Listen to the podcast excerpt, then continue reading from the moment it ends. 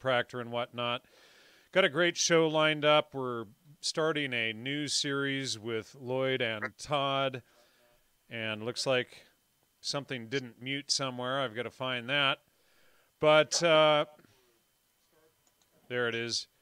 Looks like we're good. But anyway, we got a lot of good material that we're going to be going into on Sharia and the whole moving the goalpost issue that we've been dealing with for the last year since Lloyd and I started the first series a year and a week ago. And but a whole lot of good information that will explain the, well, might as well just say it, sophistry, because that's going to play into a lot of what we're exposing now and the origins of sophistry, etc. Welcome back, Lloyd and Todd. Thank you. Good to be back. Hello, everyone. Hi. So, and Lloyd, you had done a couple of shows recently with Sonia Zom as well. Yeah, we were starting to get into the Sharia and well, as you said, sophistry, if you look at the Quran, you can argue literally both sides of any argument. And I will go into that, except when you look at the Sharia, it is definitive. It comes down on one side of the argument. It makes very clear what Islam says. And just really quickly, thanks to everybody throwing up super chats on the page. Rainey is asking if Lloyd can please send or post the link to his Islam database. It's gone, and the links for the anti-terrorism and USS Liberty stuff. Okay, yeah, we'll do. Drop me a note afterwards. Send me an email, and I will update you with the latest links. I had to change things, or I changed things around a little bit. I will. All right, so why don't we kick off and start with you, Lloyd, and you want to dive right into a little presentation that you put together, and then we'll bounce back and forth from there. Yeah, sure. I guess let me show the taskbar. Go to Zoom. So yeah, I'm going to share my screen. It's 12 pages of slides, and then I'm going to pop into a variety of Sharia manuals. People can actually see the Sharia manuals for themselves. And just really quickly, while you're bringing that up, what were some of the issues that people were claiming over the last year when we were presenting all of this? I don't think we got, well, obviously from the side of the critics, there were always people who would argue Quranic verses back and forth, and they would fail to provide evidence. I decided to address all of these critiques. For instance, the major issue was people would deny the Islamic sources. They'd say, well, the Sunnah, the Hadith, and the Sirah are unreliable. You can't use this because they're actually not reliable. And you can't use that because it's unreliable and the Quran says this. So I went and did, so my first show, and the links are in the description, I did a show which actually demonstrated definitively utilizing Sharia and all of the major scholars and the major scholarship in Islam to show that all of the secondary revelations, the Hadith, the Sirah, and all those are what's called wahi, revelation. They are considered revelation from Allah and are protected by Allah, just like the Quran. And in fact, they are required to explain the Quran. They're necessary, they're critical, and not only that, they can even overrule the Quran. And the Sharia overrules everything. It's the ultimate decider of everything. And I think that ultimately silences these critics who are lying. And another thing that I will do in the future, and I'm busy working on this, is that to show what Muslims are actually taught at their madrasas, because they claim ignorance, they claim not to know. Well, the fact is they know from the time they are 5 years old. And yeah, so tonight, instead of having us go back and forth with Quranic verses versus the Bible versus Quranic verses, we're just going to say, look, this is what the Sharia says. An interesting point I noted is that when you ask a Muslim to give you the citations from the Sharia, the definitive citations, what is the ultimate scholarly view? What is the ultimate law of Allah? They refuse point blank. They will not. And that's interesting. And we're going to go into a little bit of that. Okay, you guys can all see my screen? Yep, we're good to go. Okay. You want to explain the title? Islam über alles. You've been replaced. Islam replaces everything. All faiths, all religions, all religious people have been replaced by Islam and Muslims. We're going to go into this. We're going to make links available so you can see the Sharia for yourself. But we're going to go through the definitive rulings. These are legal rulings. They are unambiguous. Right? These are unambiguous. Does that answer your question? Do I need anything additional? I think that's good. Okay. So let's have a look. So Islam over everything. That's what Islam über alles means. Islam over everything. Now, this is the most popular, the most common, the most authenticated Sharia manual in the world. It's called the Reliance of the Traveler. Right? Otherwise known as the Umdat al-Salik. This is the rarely seen Appendix W. Now, you can, we've added 2 links to this book in the description. You'll find one that is neatly retyped and indexed, or rather one that's not scanned, and it's neatly indexed and searchable. And this one, which is searchable, but obviously not the best quality scan, but I want you to see. This is the finality of the Prophet's message, right? Let's read this. This section has been translated to clarify possible confusions among Muslims as to Islam's place among world religions. Previously revealed religions were valid in their own eras, as attested to by the Quran, but were abrogated by the message of Islam. Abrogation means replaced, as is attested by the Quran. It mentions that there are erroneous theories affirming these religions' validity, right? This would be Judaism and Christianity especially, but denying or not mentioning their abrogation, or that it is unbelief, the crime of kufr in Islam, to hold that the remnant cults now bearing the names of formerly valid religions, such as Christianity or Judaism, are acceptable to Allah after He sent Muhammad. This is a matter over which there is no disagreement among Islamic scholars. Islam is the final religion that Allah will never lessen or abrogate. In other words, they're saying bluntly, Christianity, Judaism, Christians and Jews are cancelled. You are void. Any comments, questions? I'll move on. Just go ahead and move on. Okay, so now, let's have a look. It says here, now this is law, right? This is Ibn Kathir. He's probably the most authoritative tafsir, right? These are the Quranic exegesis, the commentaries on the Quran. Like people moan about the Talmud saying nasty things, well, this is the equivalent of the Talmud, right? The commentaries on their holy book. And, except these are actually, we can actually find these, whereas in the Talmud, they don't exist, as we've shown already. Correct. And this says that fighting the Jews and Christians is legislated. In other words, it is law. And we will come to this in detail. The Christians and Jews are idolaters and disbelievers. Allah encourages the believers, the Muslims, to fight the polytheists, the disbelieving Jews and Christians, who uttered this terrible statement and utter lies against Allah. The Jews claimed that Uzair was the son of God. I don't think that reference exists. They'll give you some bogus one, but that is not true. As for the misguidance of Christians over Esau, now Isa is Esau, it's not Yeshua, Jesus. It is obvious this is why Allah declared both groups to be liars. They can't even get the name of Jesus right, but hey, we're liars. They have no proof that supports their claim other than lies and fabrications. They imitate previous nations who fell into misguidance just as the Jews and the Christians did. May Allah fight them. Ibn Abbas said, may Allah curse them.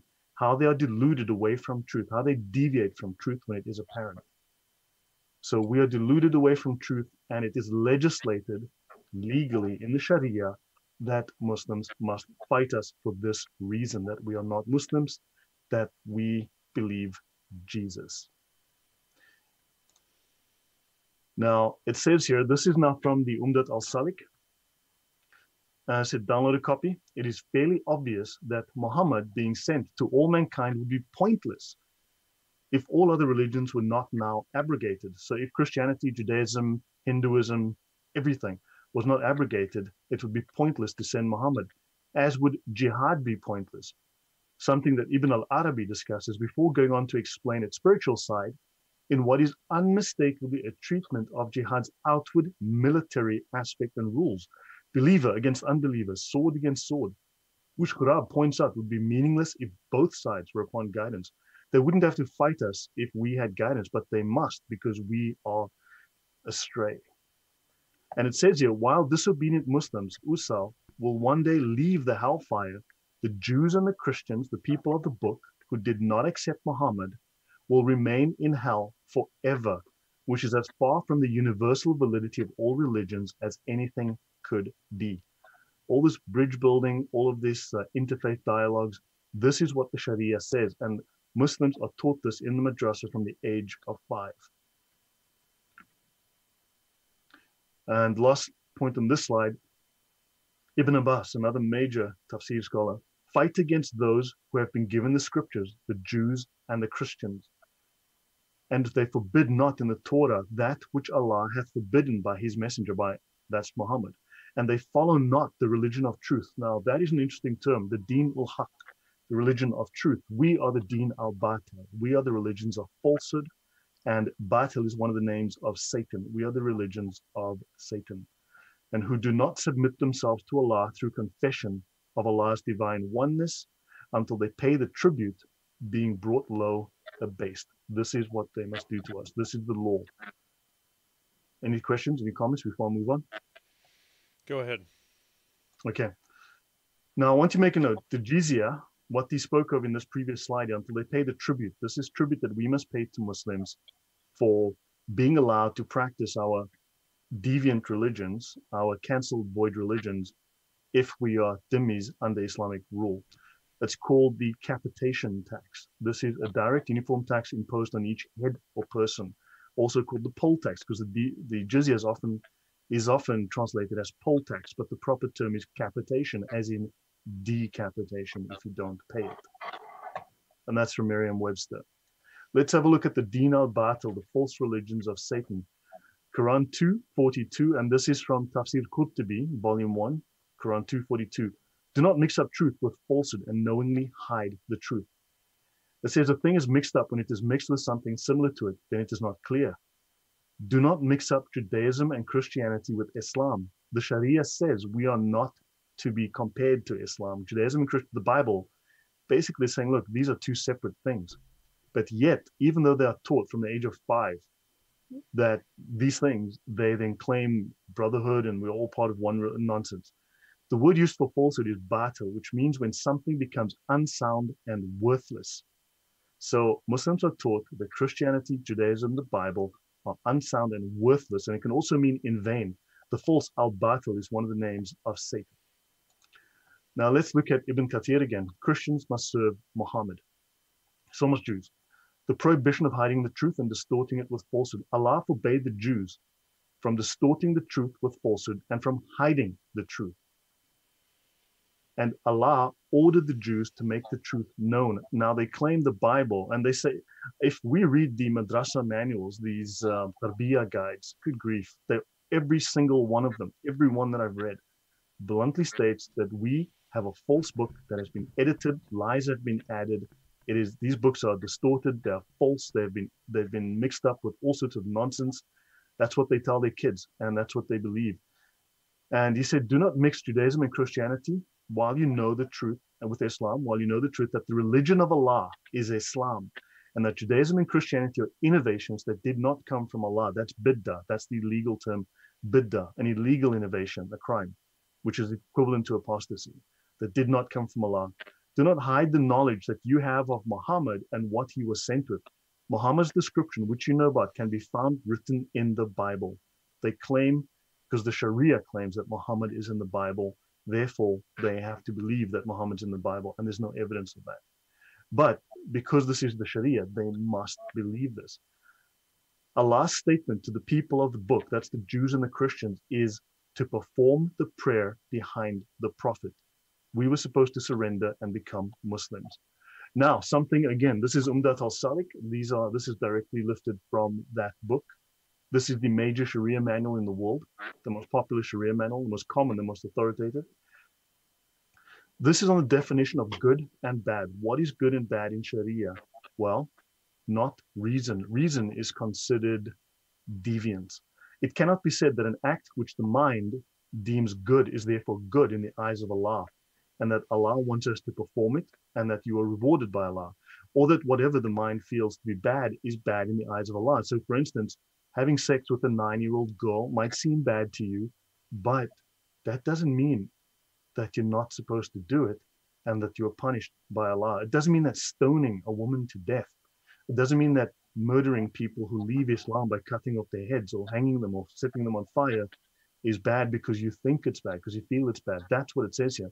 The meaning of good and bad in section A1.4, the premise of this school of thought is that the good is what the lawgiver, synonymous with Allah or his messenger, has indicated is good. In other words, what you are told, and that source is the Sharia, by permitting it or asking it to be done. And the bad is what the lawgiver has indicated is bad by asking for it not to be done. The good is not what reason considers good, nor the bad what reason considers bad. Good and bad, according to Islam, is the sacred law, the Sharia, and not reason. Now, to that point, for those of you who don't know, under Christian Logos, and I'm going to bring that up here, one of the first descriptions of Logos is that it is reason. And so I'm going to show that on screen here, just so people understand that. Oop, where did it go? There we go. Get it up. Uh-oh. Wrong window. It's not letting me grab it. Just a second. Cool. Yeah. I've only got 5 slides on this. I'm not going to do... Here. Okay, here it is. I got it now. We'll go for it. All right. So Logos, by implication, also reasoning. So the foundation of Christianity is reasoning. The word Logos... reason, and reasoning is the art of logic or non-contradictory identification, which is truth. So what the Sharia is saying is that it's not based on truth, it's based on whatever is indicated by the lawgivers of Allah. Allah's divine will. Correct. Yeah. You'll do what you are told. I want to make a note. It's not one of the slides, but I want to read this. But yeah, Allah is not Logos. Logos is reason. Logos is logic and natural law. Allah is will. Do what thou wilt is the whole of the law. The term deen comes up a lot, and Islam describes itself as a deen. It does not describe itself as a religion. That's a convenience, but that is not the term for Islam. A deen is a, listen to this then. It's one of the most significant terms in the Quran. It offers a wide perspective on existence, life, society, and socio-political systems. It is popularly translated as religion. You know what? I have a sizing issue going on here. I don't know what the hell happened with the screen. Okay. So let me try to correct whatever. Just when I grabbed the wrong window, it resized it. Not sure how to correct that. Jeez. Sorry, guys.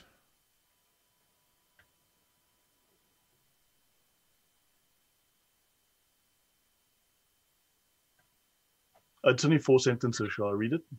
All right. Yeah, just go ahead. Just be aware that we're being cut off on the screen right now. Okay. There's nothing on the screen. I'm only just reading it anyway. I don't have a slide for this.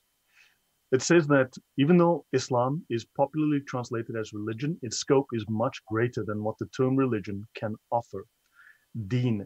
The first meaning is subjugation or dominance, administrative or legislative authority, to put pressure to be obedient, or using power to enslave or to make one obedient.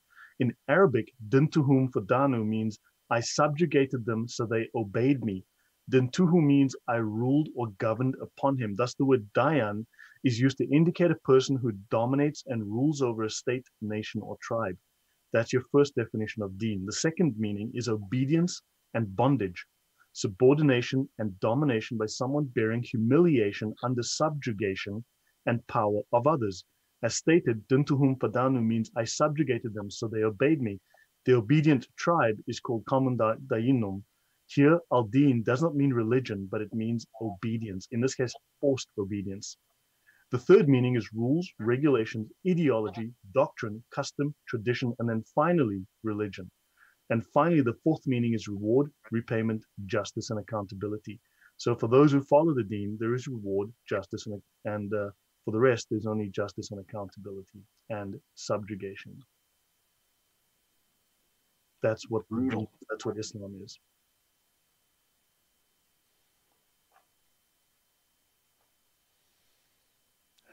Shoot, I'm still trying to get the scaling correct. Sorry. Anyway, go ahead. I'm just going to ignore it. I'll do one more. All right, go ahead. Okay, so my screen is still showing? Yeah, it's still showing. It just resized things. It's not allowing me to set it back while we're live, so that's a problem. But we'll just have to work with it. Go ahead. Okay, so let me go to the next slide. This is the story about the Mu'tazilites, very briefly. They are termed, this is the from the Waraqat of Imam al-Haramayn al Juwayni. This is a classical manual of Islamic law by this man, al Juwayni. And he calls the Mu'tazilites a deviant sect who made reason the ultimate criterion of truth. And they were killed. These people were all killed because they wanted to use reason and not the Sharia, and they were killed for it. Now notice he says that they are also known to reject hadith, despite the fact that the Quran cannot be completely understood without referring to hadith and sunnah of the messenger of Allah. And yet we have Muslims who will tell us everything, every other source of Islam is false, when in fact this hadith and the sunnah is far more voluminous and was integrated and is responsible for the law of Islam. Now, I want to note, people moan constantly about the Talmud, and lie about it, of course. I mean, they lie constantly, but yet they fail to take a look at Islam, right? Have a look at this. This is in the Sharia, again, Umdat al-Salik. This is when you've been subjugated under the Sharia as a dhimmi, right? And it says, when the proceeds are directed to an unlawful use, such as building a church, it's illegal in Islam, or purchasing lamps for a church, this assists disobedience to Allah. Rafi'i says the same is true of an endowment for printing the Torah or the New Testament, which is invalid because the Jews and the Christians have altered the text and they've interpolated spurious material. It is not permissible to print their scriptures because doing so is to participate in their disobedience to Allah. And I'm going to do a section later on what happens to people who disobey Allah. You take a wild guess. And it shows here the indemnity for the death or injury of a woman is 1/2 the indemnity paid for a man, because a woman is worth 1/2 of a man. But a Jew or a Christian is 1/3 of that of a Muslim. And a Zoroastrian is 1/15. That's your value in Islam. You are 1/3 of the value of a Muslim under the law, under Sharia. Now, any comments or questions? Slide 9. Well, they had to really stick it to the Zoroastrians because they're the ones who are probably the most like Islam in the end. Yeah, and they fought them, of course, yeah. So now the idea of abrogation. Now we are told, for instance, that certain verses in the Quran were abrogated. We know this, it's part of Sharia law, and if you become an Islamic judge or an imam, you have to know what abrogated what verses canceled previous verses. But yet both verses remain in the Quran. Both verses remain current, right? However, how we've been taught to view abrogation is actually mistaken. It's wrong. Abrogation was the process of Allah fixing errors, specifically Muhammad's mistakes. Muhammad would receive revelation. He would make a mistake in translation. He would make a mistake when this was transcribed and then written down. And Allah would send a verse to correct the error. So anything that's been abrogated was a mistake that is void. It is not still current. Now, what's interesting, what people don't realize, there are two concepts in Islam. So they can, now a Muslim can point, or anyone can point to a verse and say, but look, that verse. They can say Quran 2:256. And I'll get to the example. It says there is no compulsion in religion. But then you look at Quran 3:85 and it says, whoever wants religion other than Islam, never will it be accepted. The second one overrules the first because it came after the first, and the first is now cancelled. But the fact is both are still written in the book, right? Both are still there, and it cannot be erased because it's in the book. However, there's the concept of mafhum and mantuk. which is something that I just learned a few weeks ago. So mantuk means that the literal wording of the verse remains. The verse is in the book, it is there, but only a jurist, only an Islamic jurist will know that that verse no longer means what the words say. That is the mafhum. The meaning has been abrogated and replaced with a different meaning that is not what the words on the page say. So the mafhum is the secret meaning that is not what the mantuk, the words on the page, say. So let me read this. It was possible. So this is from Al-Ghazali. This is the #1 Muslim after Muhammad. This is the prime Imam after Muhammad. This man is the foundation of Islam. If it was possible for the Prophet to engage in judgment, then it follows in Ishtihad, then it was possible for the resulting judgment to be either correct or incorrect. In those cases where Muhammad's judgment was incorrect, the error would not be allowed to remain. Rather, a Quranic verse would inevitably be revealed in order to correct Muhammad's mistaken judgment.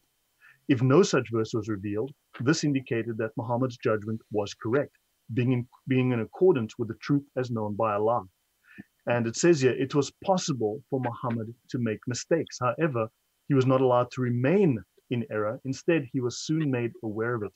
And this is a reference from a gift for the Balwiya. So Muhammad's errors were corrected. What is not abrogated is true. What was abrogated was a mistake. Therefore, it is not valid anymore. And consider this then, the rule of abrogation, right? Here's a contradiction. There shall be no compulsion in the religion. Awesome. Versus whoever desires other than Islam as religion, never will it be accepted. So we are told that abrogation, you know, both verses, well, the one is more powerful. No, no, no. The other one is just flat out wrong. It was Muhammad's mistake. Al-Ghazali says, right, the prophets, so Ghazali wrote a famous book called Deliverance from Error. The prophets, I've got one more slide or two after this. The prophets and religious leaders referred men to exercise of personal judgment. And so, despite their knowledge that men might make mistakes, the apostle of Allah even said, I judge by externals, but God undertakes to judge the hearts of men. This means I judge according to the most probable opinion resulting from the witnesses' statements, but they may make mistakes about the matter. And his emphasis, the prophets had no way to be safe from error in such cases involving personal judgments. So if the prophets are not safe from making mistakes in judgment, how can anyone else aspire to them? So Al-Ghazali explained that Muhammad used personal judgment and he was not free from error. So Al-Ghazali explains these matters in detail, that the prophets can make errors in judgment. And that's why abrogation occurred. Now, what's interesting, this is the scholarly consensus, and this was the book that I discovered this discussion in. The prophet's errors in judgment, for instance, he released the prisoners of Badr and he demanded a ransom for them. Okay, and I will show you something related to that, what was said afterwards. Then the revelation of the Quranic verse reprimanding the prophet and his companions for the decision to release prisoners points to important principles. The event serves as evidence that the prophet possessed the right to engage in the, okay, blah, blah, blah. It just says here, it was possible for Muhammad to engage in ijtihad, then it follows he could make mistakes, right? And thus verses were revealed in order to correct his mistakes. And I'll show an example of that in a moment as to what actually occurred there. Let me just go back to my taskbar and let me show you what Allah actually told Muhammad in response. Ah, darn it. It's 2:30 in the morning for me, so I'm not 300% fresh, I'll say that.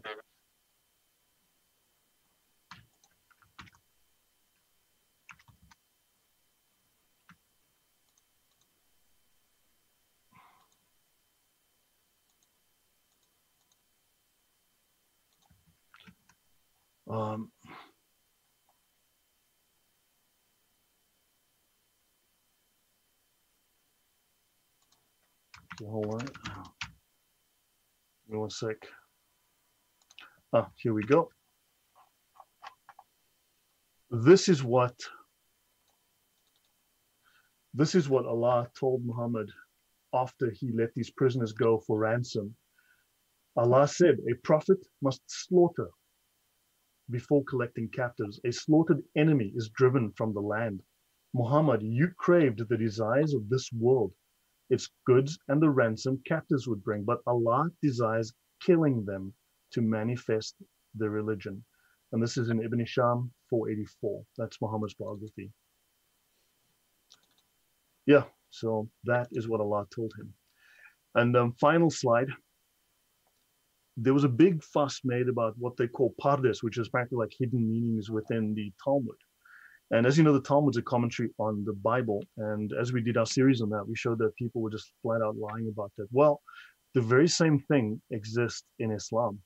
And I don't know why it's not a problem. No one's talking about it. Right. The exact same things that are claimed about the Talmud that we could not find. You know, exactly. They would take one single line out of context, out of a lengthy discussion. We can easily find these things in the Islamic text, but there's no problem whatsoever with these people. Correct. And these things are law. They're not just an opinion of a rabbi. This is law. This is the Sharia. The Sharia is God's law, Allah's law, eternal, unchangeable, can never be changed, right? And it says there are four levels of meaning in the Quran. The first is ibara, which is the meaning of the text meant for the mass of believers. Fascinating. The first layer of meaning is just meant for the masses. And the second, the ishara, is only available to the spiritual elite, lying beyond the obvious verbal meaning. And then we've got the subtleties that were meant particularly for the saints. And this typically would refer to the Sufis, because these are Islamic saints. Yeah, so there we go. So that's just, so that's my slide presentation. That's all I wanted to highlight. And this that you're pointing out is what they claim is the same as pilpul in the Talmud, which just means peppering or sharp analysis. But that is reasoning. That is a process. Can you cancel your share screen there? We're seeing your desktop. Yeah, I need to do one more set of books after this. I need to do one more thing. But so that would be, you know, like what they claim is the same as pilpul. And then when we actually go into the Talmud, you know, and I've shown this many times, we can't find, you know, out of all 70 of these claims against the Talmud, only one of them turned out to be true. So 1.6% accuracy in these claims against the Jewish Talmud. When we were able, within 2 days, I was able to verify about 75% of these within the Islamic text. And you can see how I've put compare Islam. But, you know, if it's in Islam, it's not a problem.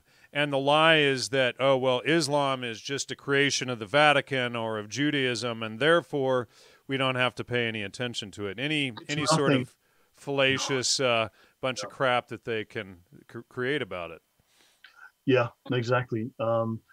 Also, if you look at pilpul, it's like hold on. And I asked Jan on Facebook if the Freemasons are crypto-Islamic. We exposed that months ago. Todd and I did months ago with the Freemasons and whatnot. But if you look at the definition of, and I'll pass it right back over to you. Let me just pull this up here. If you look at the definition of Baphomet, etc., and we did a whole show just on the Freemasons, but Baphomet is a term used by the Templars, blah, blah, blah, that connects into Freemasonry, etc. We also showed with Lloyd how the highest levels of Freemasonry are all Shriners, etc., which is Islam. So we've already covered that, what, 6, 8 months ago?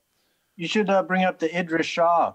Read that quote from Idris Shah. It says that basically the European Freemasonry got its terms mixed up with Hebrew and then made it Jewish when really honestly... You want to tip your camera down just a little bit there? Sorry about that. Thank you. Oh, that's you. No, not me. You're good. Up there you go. Perfect. Sorry. Go ahead. All right. No, you've got the book right there, the Idris Shah, where it says that They misunderstood the Saracen terms and equated it to Judaism because that's what they understood better. But really, what it was. Let me go grab that book. You guys take over for a minute. It's on the table in the other room. Yeah, I'm going to share my screen, and I'm going to while you go, and I'll just do some new stuff in the meantime. Tell me if my screen is up. It's good. Is my screen sharing working? Yep, I'll assume it is. Okay, I'm going to go through a handful of Sharia manuals and other authoritative books. This is, that's page 170. This is a book from the Islamic Circle of North America. This is a large, mainstream, family-friendly Islamic organization. They're part of the Muslim Student Association. Now notice the Islamic word for student is Taliban. What? Taliban. The Taliban are students. Oh, Rashida Talib, student. Talib, student. Taliban, multiple students, many students. They're part of the MSA. The Muslim Students Association is the oldest, biggest Muslim association in the country and America. And the Taliban. Okay, so anyway, so these guys are a family-friendly. Now, if you notice in their book, this is their mosque study guide for children. This is their teenager.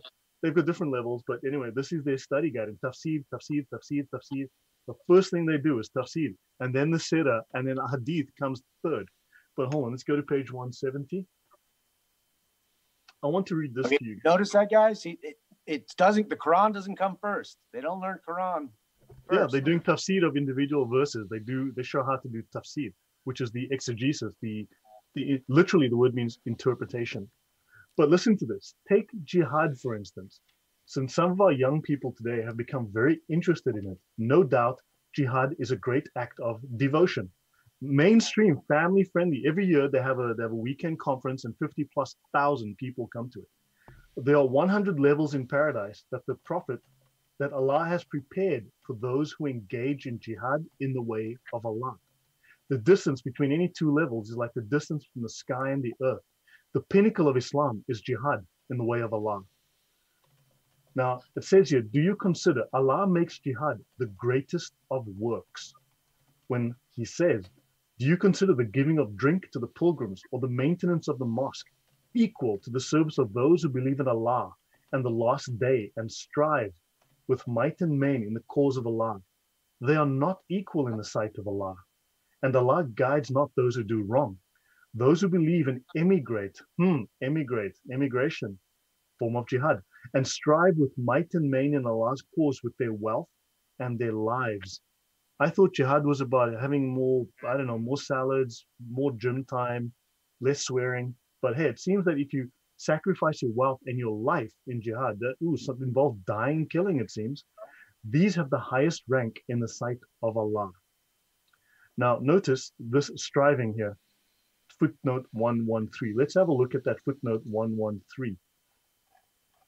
Let's have a good look at footnote number 113. Let's go back. You just had it. Yep, I see. The word that Allah used in Arabic, and this they teach to teenagers. This is mainstream. This is a moderate group. If someone has a copy of the moderate Quran, please send it to me. The word Allah used in Arabic is wajahada fi sabilillah, meaning jihad in the path of Allah. It is incorrect to translate the word jihad to mean striving, because jihad is a legal terminology with a specific meaning, and that is fighting in the path of Allah and the struggle therein. Translating the word jihad to mean striving is misleading, as it gives a meaning different to the intended meaning of the verse. This error has become a common practice among translators. Let them be careful from falling into such errors. What do you guys make of that? They're just dissimulating. All the other authors are dissimulating Islam. They're making it look nice. Yeah. Jihad is fighting. So, Jan, you wanted to do something before I go on? Oh, yeah, sure. Let me read this quote. And do you want to kill the share screen for a minute? Yeah, well. Yeah.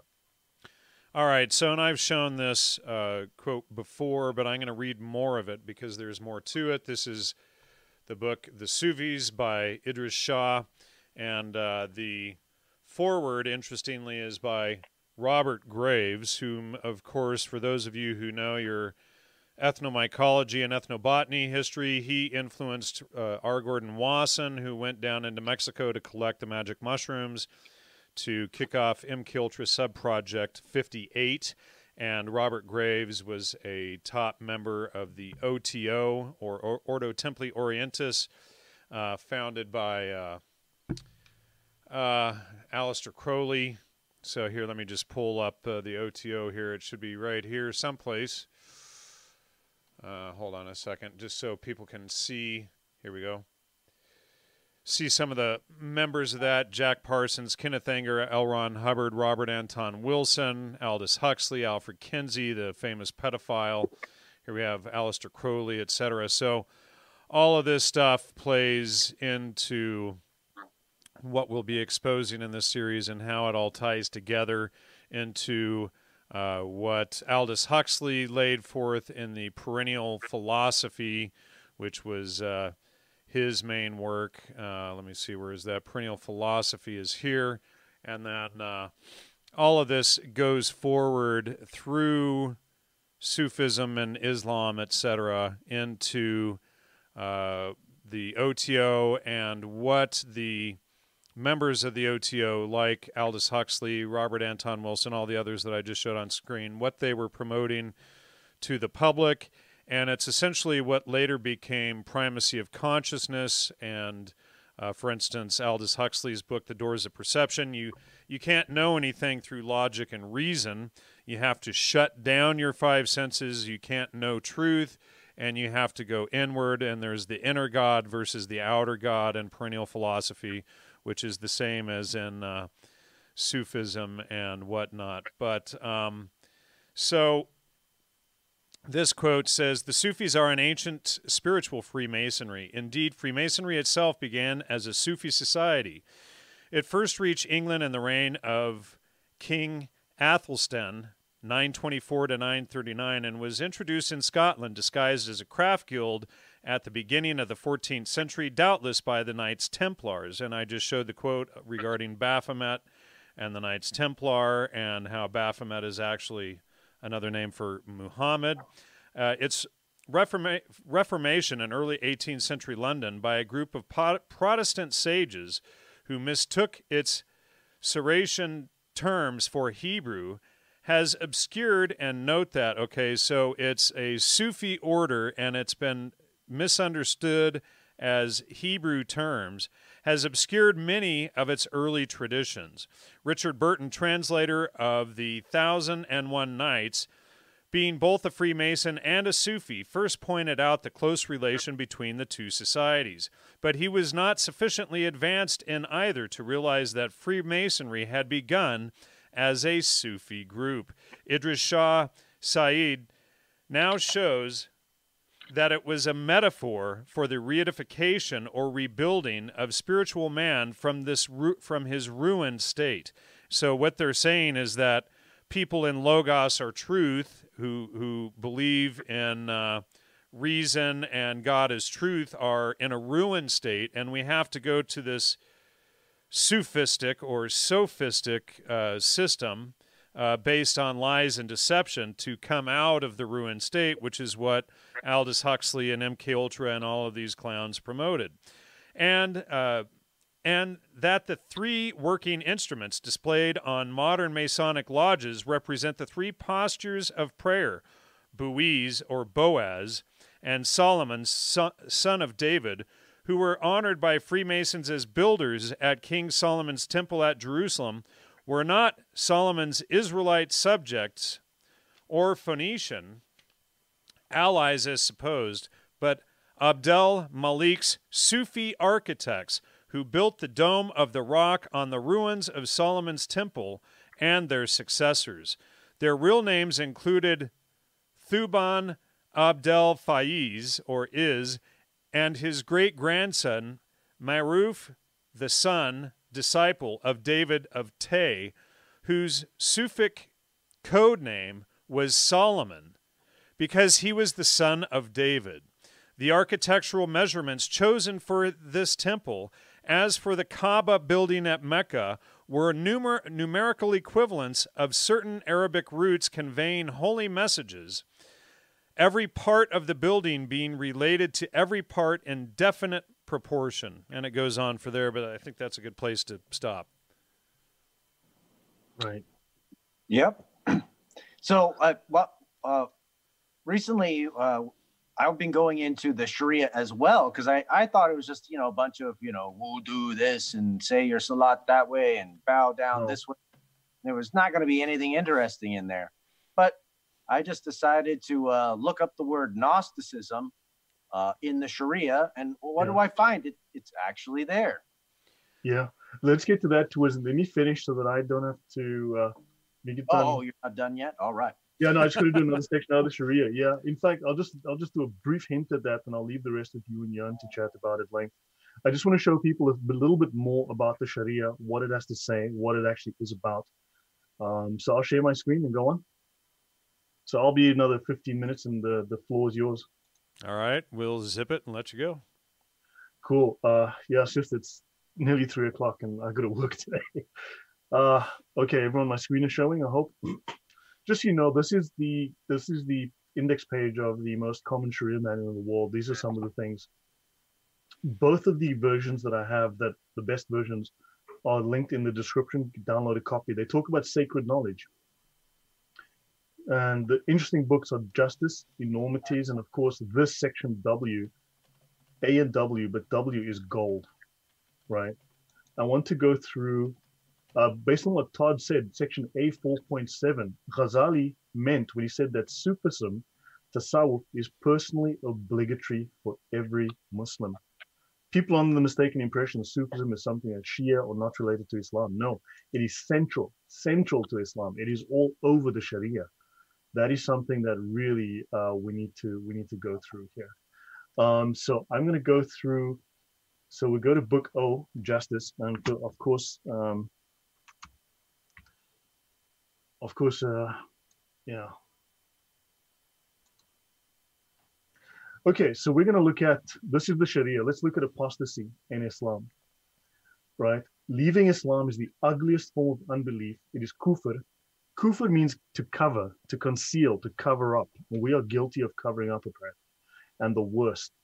08.1, when a person who has reached puberty and is sane voluntarily leaves Islam, he deserves to be killed. Now, apparently, Islam is how you interpret it. How do I interpret that? What does that say, guys? I'm from Africa. I don't know how to interpret this. Please help me. Okay. So, yeah, he deserves to be killed. Oh, 8.2. And he's killed with kindness, just so you know. And the sword is kindness. That's the name of the sword. It's engraved on it. They chop your head off with that. So it is obligatory for the caliph to ask him to repent and return to Islam. If he does, it is accepted. But if he refuses, he is immediately killed. Now, you can go to other Sharia manuals that say no. If you look at Muhammad's example, there's no need to wait 3 days. Kill him now. Now, it says here in 08.4, there is no indemnity for killing an apostate since it is killing someone who deserves to die. Now, let's have a look at something at Acts. So how do I interpret that? It is killing someone who deserves to die, leaving Islam. You deserve to die. Well, how do you interpret that? Just help me out. I went to school for emotionally disturbed teachers back in Africa. I have difficulty with things. Someone interpret that for me. Excuse my sarcasm. So acts that entail leaving Islam. Among the things that entail apostasy from Islam are, and I want to go to this one. Look at number 20. To deny that Allah intended the Prophet's message to be the religion followed by the entire world. When they tell you there's no compulsion in Islam, or to you be your religion, to me be my, that is nonsense. It is apostasy for a Muslim to say that everyone's allowed their own religion, because it is, says here bluntly, it is apostasy to say that, or to deny that Allah intended for Islam to be followed by the entire world. I think that the Sharia makes that very, very clear. right? Let's look at jihad. Again, this is from, jihad means to war against non-Muslims, and it's etymologically derived from the word mujahada, signifying warfare to establish the religion. The scriptural basis for jihad prior to consensus is our Quranic verses. Fighting is prescribed for you. The word prescribed is a legal word in the Sharia. It has a very specific meaning in Sharia. Just like the Talmud has specific legal meanings, so does Sharia is even worse. Slay them wherever you find them. Both of these Quran verses fight the idolaters utterly. And hadiths, as the one related by Bukhari and Muslim, I've been commanded to fight people until they testify that there's no God but Allah and that Muhammad is the messenger of Allah. If they say this, they've saved their blood and their possessions from me. And on the obligatory character of jihad, jihad is a communal obligation. When enough people perform it to successfully accomplish it, it is no longer obligatory upon others. And the evidence is the Prophet saying, he who provides the equipment for a soldier in jihad has himself performed jihad. And those of the believers who are unhurt but sit behind are not equal to those who fight in Allah's path with their property and their lives. Allah has preferred those who fight with their property and lives a whole degree above those who sit behind. If none of those concerned perform jihad and it does not happen at all, then everyone who is aware that it is obligatory is guilty of sin. They all go to hell. Jihad is a communal obligation, meaning it must be performed by the Muslims each year. So wait a second. So if I serve someone else a salad, then I don't need to eat the salad because I'm performing jihad. Yeah. So a small mind, it's a small minority. It is obligatory. It is religiously and Sharia law obligatory that they do it. They must, or the whole Islamic community falls into sin. Notice 09:13, when a child or a woman is taken captive, they become slaves by the fact of capture, and the woman's marriage is immediately annulled. So when, under Islamic law, that's how ISIS was able to gather all their sex slaves. And I want to jump ahead now to...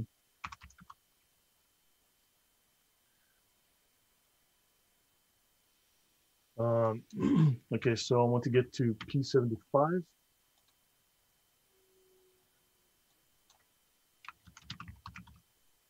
Okay, let's have a look here. I'm not loving the prophet. Now, notice this. Then I'll move to the next book. This section on P75.2, not loving Muhammad more than all people. The prophet said, none of you believes, none of you is a proper Muslim, until I am more beloved to him than his wife, his child, himself, and all people. That is worshiping him, right? You have to love him more than anybody and everybody in your life.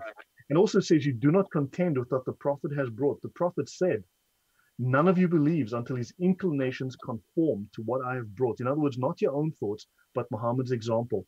Nawawi says this means a person must examine his acts in light of the Quran and Sunnah, suspending his own inclinations, his own reason, and following what the Prophet has brought. And it says here, in the Sharia, when Allah and his messenger have decided the matter, no believer, male or female, has a choice. So, yeah, make of that what you will. Now, yeah, comment? I'm almost done. I've got a couple more examples to go through. And then I just wanted to show on screen some of the recent murders by of Christian pastors and Christian students. But all right, just really quickly, Nigerian pastor who praised God and ransom video beheaded after refusing to deny Christ. And then here's another one that just happened a couple days ago. A Christian college student was shot in the head by an Islamic militant who refused when he refused to accept Muhammad. Go ahead.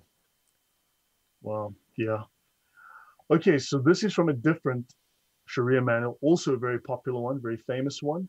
Now notice all the newer ones are being translated and many of them are being tidied up by the translators to not look as nasty. This one is an older one. And this is chapter 2 on the manner of waging war. Right. For instance, the chapter on slavery in the previous manual has not been translated. And in some manuals, it's removed entirely. Slavery is still in the Sharia. It's still there. It can never be removed. Notice on the manner of waging war, when the Muslims enter the enemy's country and besiege cities or strongholds of the infidels, it is necessary to invite them to embrace Islam, because Ibn Abbas relates to the Prophet that he never destroyed anyone without previously inviting them to embrace Islam. If they embrace the faith, it is unnecessary to war with them, because that which was the design of the war is then obtained without the war. The design of Islamic jihad is to make people become Muslims, to force them. And if they embrace the faith, it is necessary to war, because that which was the design of the war is then obtained without war. The Prophet, moreover, has said, "We are directed to make war upon men until such time as they all confess. There is no Allah but Allah, no God but Allah," right? And when they repeat this creed, their persons and their properties are protected. If they do not accept the call to truth, they must then be called to pay the jizya, the capitation tax. Because if they don't, they are decapitated. By submitting to this tax, the war is forbidden and terminated. And it says the infidels must be called, and if they refuse, they must pay the tribute. And it goes on here, capitation tax is only acceptable for people of the book. Atheists, Hindus, and those who don't have a book have a choice: become Muslim or be beheaded, be killed. Now let's have a look. The Prophet instructed his commanders to call the infidels to the faith, because people will hence perceive that they are being attacked for the sake of religion and not for the sake of taking their property.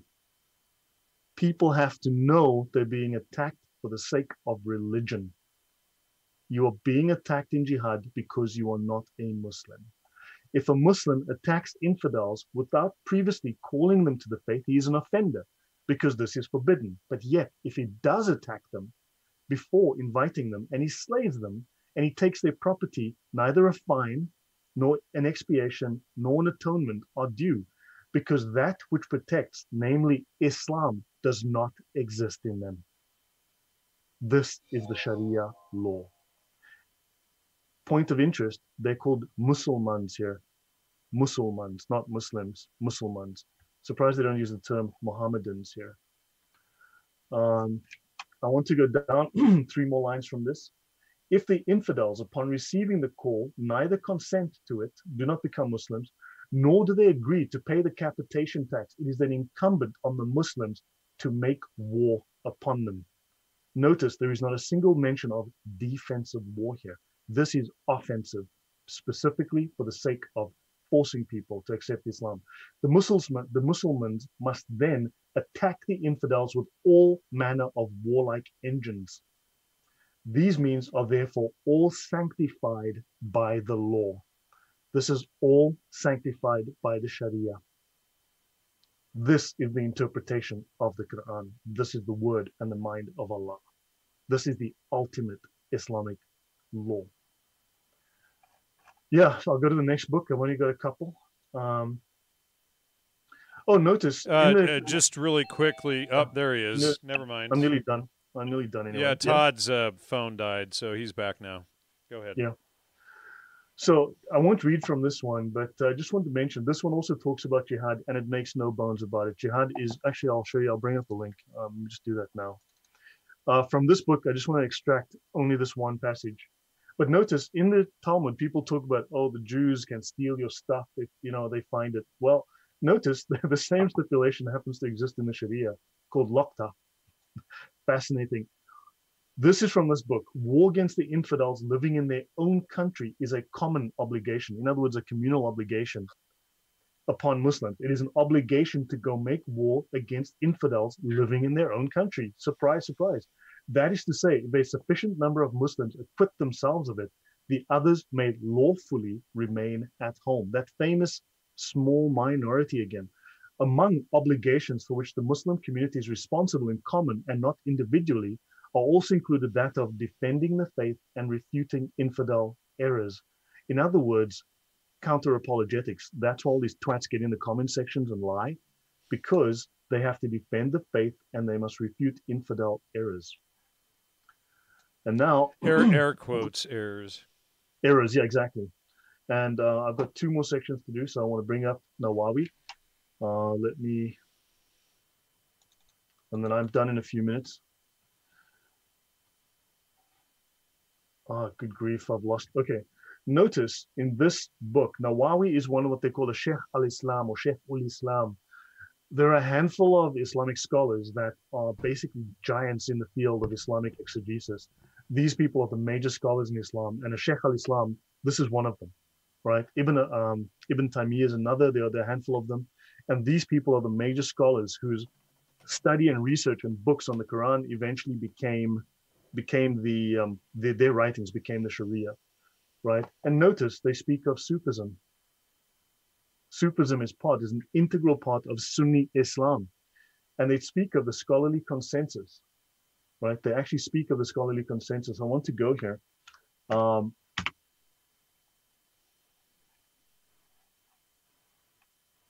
Go to that section. Just to show what the Sharia has to say about what needs to be believed. Scholarly consensus in Islam. Ijma, or scholarly consensus, is the agreement of all of the mushtahids, people allowed to interpret the sacred law. And when the four necessary integrals of consensus exist, the ruling agreed upon is an authoritative part of sacred law that is obligatory for all Muslims to obey, and it is not lawful to disobey, right? Nor can mushtahids of a succeeding era make the thing an object of a new judgment, because the ruling, verified by scholarly consensus, is an absolute legal ruling that does not admit of being contravened or annulled. Allah ordered the believers in the Quran to obey him and his messenger. So too, he has ordered them to obey those of authority, the Ulu al-Amr, right? The Ulu al-Amr include all those entrusted with directing the Muslims in matters of concern. In other words, there is a guiding authority in Islam, known typically as the ulama. So above the Muslims, there will be a small group that actually is in control. A small group, a secret group, an unknown group, actually is in control, it says here. And those of authority among you, so obey Allah, obey the Prophet, and obey those of authority among you, Quran 4:59. When those of authority in legal expertise, the mushtahids, agree on a ruling, it is obligatory. I just wanted to make that point with regards to that. And this is a link, you guys can come back and see this, but yeah, the Ulu Amr and authority, the central pillars of Sunni political thought, the Ulu al-Amr of those in authority. And now my final reference that I want to bring up, and then I'm done in a few minutes. So 5 more minutes for me, and then it's all up to you guys, all right? You guys good? Yep. Yeah. This is Ibn Taymiyyah, another Shaykh al-Islam, one of the major scholars, the major founders of what ultimately became the Sharia. And this is a book called The Unsheathed Sword Against the One Who Insults Muhammad. In fact, this is anyone who insults Islam. This is insulting the Quran, Muhammad, or Allah, right? This is what to do, what the Sharia says. So this is the definitive manual.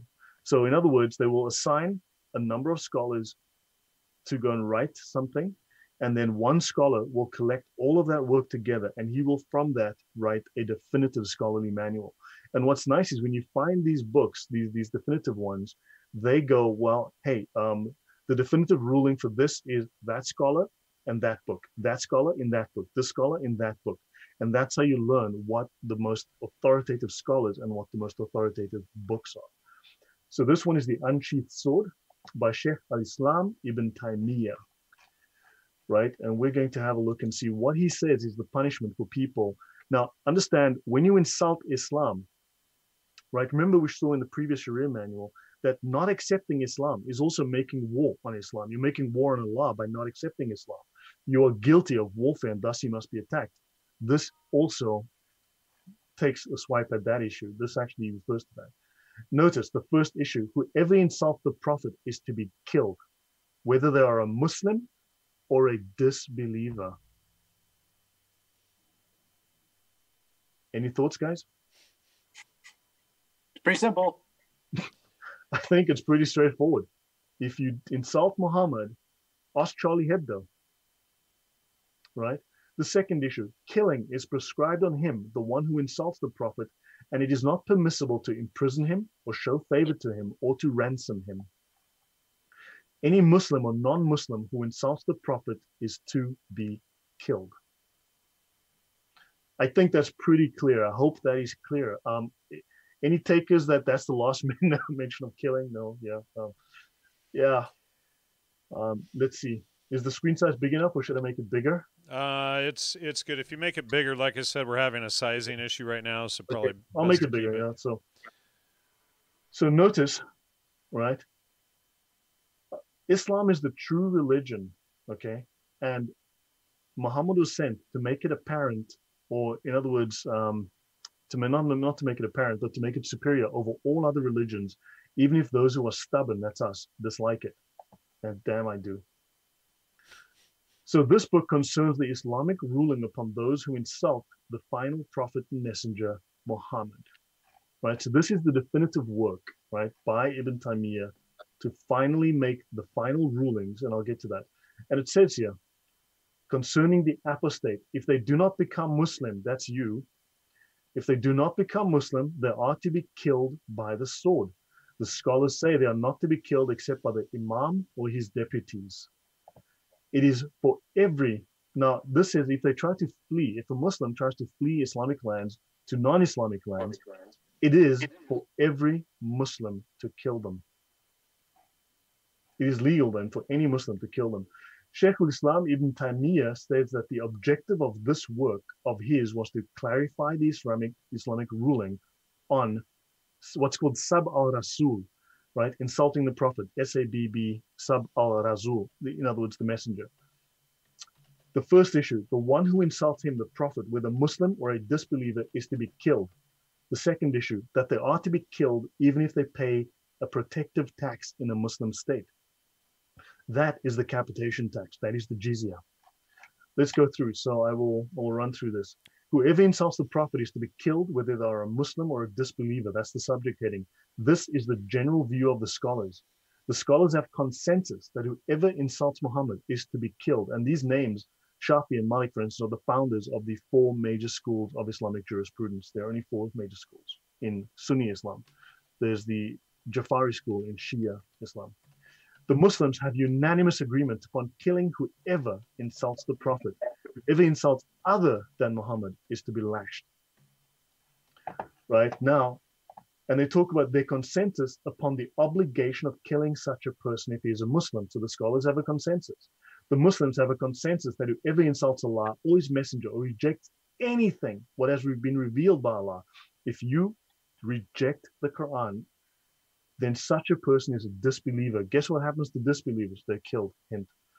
I do not know anyone who differed concerning the obligation of killing such a person. Do you guys believe the Quran? Do you guys accept Muhammad? No. Well, no. The obligation of the Muslims is to kill you, right? When they have the authority, once they have the power, I'll get to that in a moment. The scholars have consensus that whoever insults the messenger, attributing a defect, who says Muhammad is not perfect, is a disbeliever, and a disbeliever is killed. The Muslim who insults is killed. There is no disagreement concerning that. The view of the four imams and other than them is that the dhimmi, that's the non-Muslim living under an Islamic state who pays jizya, is also killed. Surprise, surprise. Who was expecting that? Anybody? The Muslim and the disbeliever are to be killed. The hadith of the blind man who killed a woman when he heard her insulting the Prophet. Oh. So a blind man, so let's have a look. A blind man, let me just enlarge this. A blind man had a slave who used to abuse the Prophet and disparage him. He forbade her, but she did not stop. He rebuked her, but she did not give up her habit. One night she began to slander the Prophet and abuse him. So he took a dagger, placed it on her belly, pressed it and killed her. A child who came between her legs was smeared with the blood that was there. When the morning came, the Prophet was informed about it. He assembled the people and said, I adjure by Allah, the man who has done this action, and I adjure by him, I adjure him by my right to him that he should stand up. And jumping over the necks of the people and trembling, the man stood up and he sat before Muhammad and said, Messenger of Allah, I am her master. She used to abuse you and disparage you. I forbade her, but she did not stop, and I rebuked her, but she did not abandon her habit. I have two sons like pearls from her because sex slavery is legal in Islam. And she was my companion, sex slavery, like I said. Last night, she began to abuse and disparage you, so I took a dagger, put it on her belly, and pressed it till I killed her.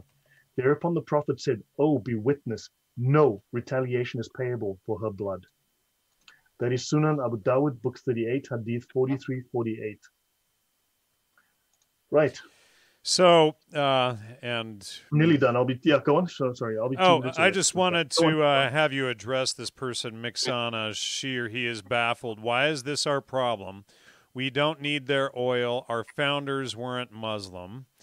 And are we supposed to be scared? Don't negotiate with terrorists. I'm more terrified by our Western appeasers. Well, think about this. Western law applies, like American law applies to people you would call Americans. Sharia law applies to you and to you and to you and to you and to you. Are you a non-Muslim? Sharia law applies to you too. Are you a Muslim? It applies to you. Are you not a Muslim? It applies to you too. Do you live in a non-Muslim country? Well, Sharia law applies to you as well. They are obligated to make war in one shape, way, form, or another. By deceit, by warfare, by bombs, by bullets, by bribery, by you name it. And there's been 36,000 terrorist attacks since 9/11 with almost 600,000 people killed or maimed. Yeah. So, yeah, so I'll be done in a couple of minutes. This is almost done. There is no difference of opinion concerning killing, right? The person that insults Muhammad, right? A belittlement of the Muslims. Now, if you belittle the Muslims or the religion, or you insult Muhammad, then the dhimmi has broken the covenant, right? That's the contract of Ummah, the pact of Ummah. That's actually defined in the Sharia as well, right? And all of them mention that the one who insults the messenger is to be killed. Who gets the feeling that this is getting a little repetitive? Even if they're a dhimmi and that this breaks their covenant. One who insults the messenger is to be killed. And this includes spying upon the Muslims. Now, technically, I am spying upon the Muslims right now because there's a prohibition in the Sharia which says that you shall not reveal the secrets or the weaknesses of the Muslims. And this is technically what I am doing.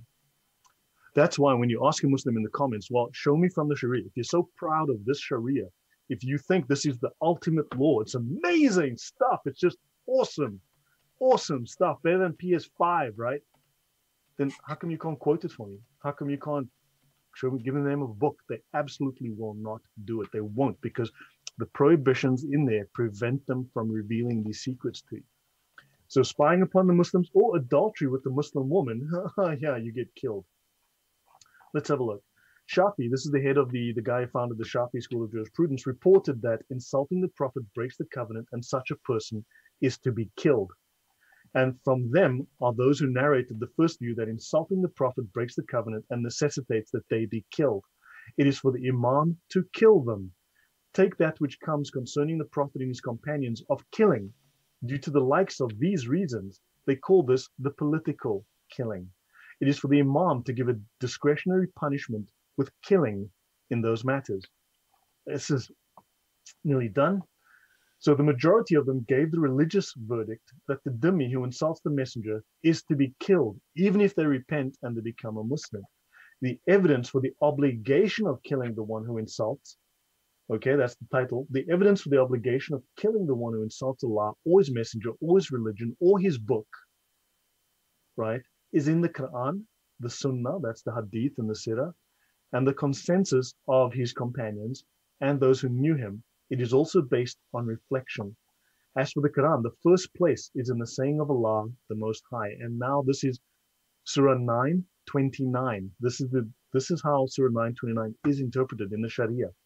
Fight against those who believe not in Allah, that is us who are non-Muslims, nor in the last day, nor forbid that which has been forbidden by Allah. In other words, who don't follow the Sharia and his messenger, and those who acknowledge not the religion of truth among the people of the book, the Jews and the Christians. Oh my, they name us there.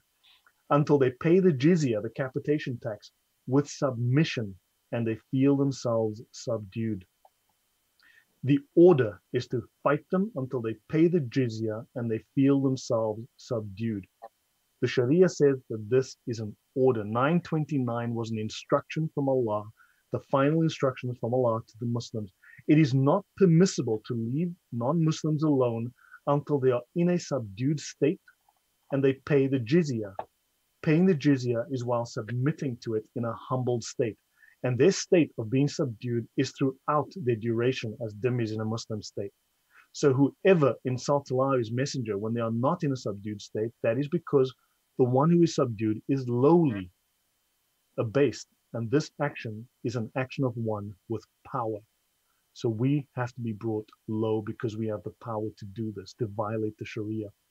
It is an obligation upon us to sacrifice our blood and our wealth until the word of Allah is uppermost. I will finish off in a moment. So basically, Sharia necessitates fighting them, and criticism concerning the religion is a specific and stronger reason for the obligation of fighting. Criticizing Islam is an obligation that causes fighting against the ones who criticize Islam. Fighting was obligated in this verse, saying, fight the leaders of disbelief. That is Quran, At-Tawbah verse 12. I don't know which, but anyway, and At-Tawbah 13. I think that's 9, yeah, it should be 9, 12, 9, 13. Whoever criticizes Islam and violates their oath, it is obligatory to fight them. And I think this is my very final, yeah, 3 more. When there is offensive criticism of the religion, we fight whoever we don't have a covenant with, and that is what is obligated. Now, I can tell you, 9.5 violated, broke, cancelled every covenant, every treaty, every obligation. If you read Ibn Kathir and you check his tafsir of verse 9.5, all covenants have been cancelled, right? And that is obligated. So fighting anyone who criticizes Islam is obligated. As for whoever we have a covenant with, the fighting is obligated due to the need to subdue them even more so. Whoever criticizes Islam, then he is a leader in disbelief and he's being fought against, has been obligated. He commanded the fighting of those who broke their oaths and criticized their religion. This necessitates that whoever harms Allah and his messenger is killed. Criticizing Islam is harming Allah and harming Muhammad, and those people must be killed. The numerous evidences, and they give you lots of evidence. And I'll be 1 minute. Opposing and showing hostility to Islam means the person is an enemy, and that is disbelief, and that means waging war. The one who annoys the messenger of Allah is a disbeliever, an enemy of Allah and his messenger, who is waging war against them. To not accept Islam, to not agree with the Quran, to not agree with the Sharia, to not agree with any of this, you are waging war against them. So take not the Jews and Christians as friends. Allah tells us that whoever takes the Jews and the Christians as friends among the Muslims is one of them. Whoever loves and makes friendship with the one who opposes Allah is not a believer. And we just learned that the non-believers are killed. Abu Quhafa insulted the Prophet, so Abu Bakr intended to kill him. It is established that the one who opposes a disbeliever and his blood is allowed to be spilled. One who opposes Islam is a disbeliever, and his blood is allowed to be spilled. I'll stop there. That's me. And that's a great place to stop right there because, you know, Trump today with, what's his name? Right on the tip of my tongue. I can't think of it. The premier of Israel, or, you know. Netanyahu. Yeah, thank you, Netanyahu. Tried to do this two-state thing with Palestine and Israel, and what do these texts here show? That they cannot tolerate under any circumstance a binary state between the Muslims and the Jews. Yeah. So this is the Sharia. Now, what's interesting is the Talmud is one book. You can go to it, it's one book. What they've done with Sharia is distributed across dozens of books. So it's not in one place. That's why it's so hard to know what it is, because it's scattered deliberately across different scholars and different areas. Todd, up to you now. All right, yeah.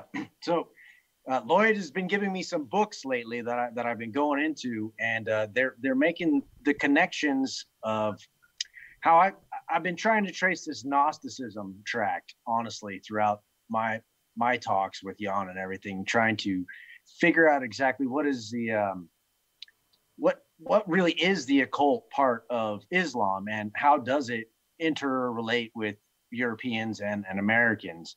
And the more I'm learning, the crazier it gets.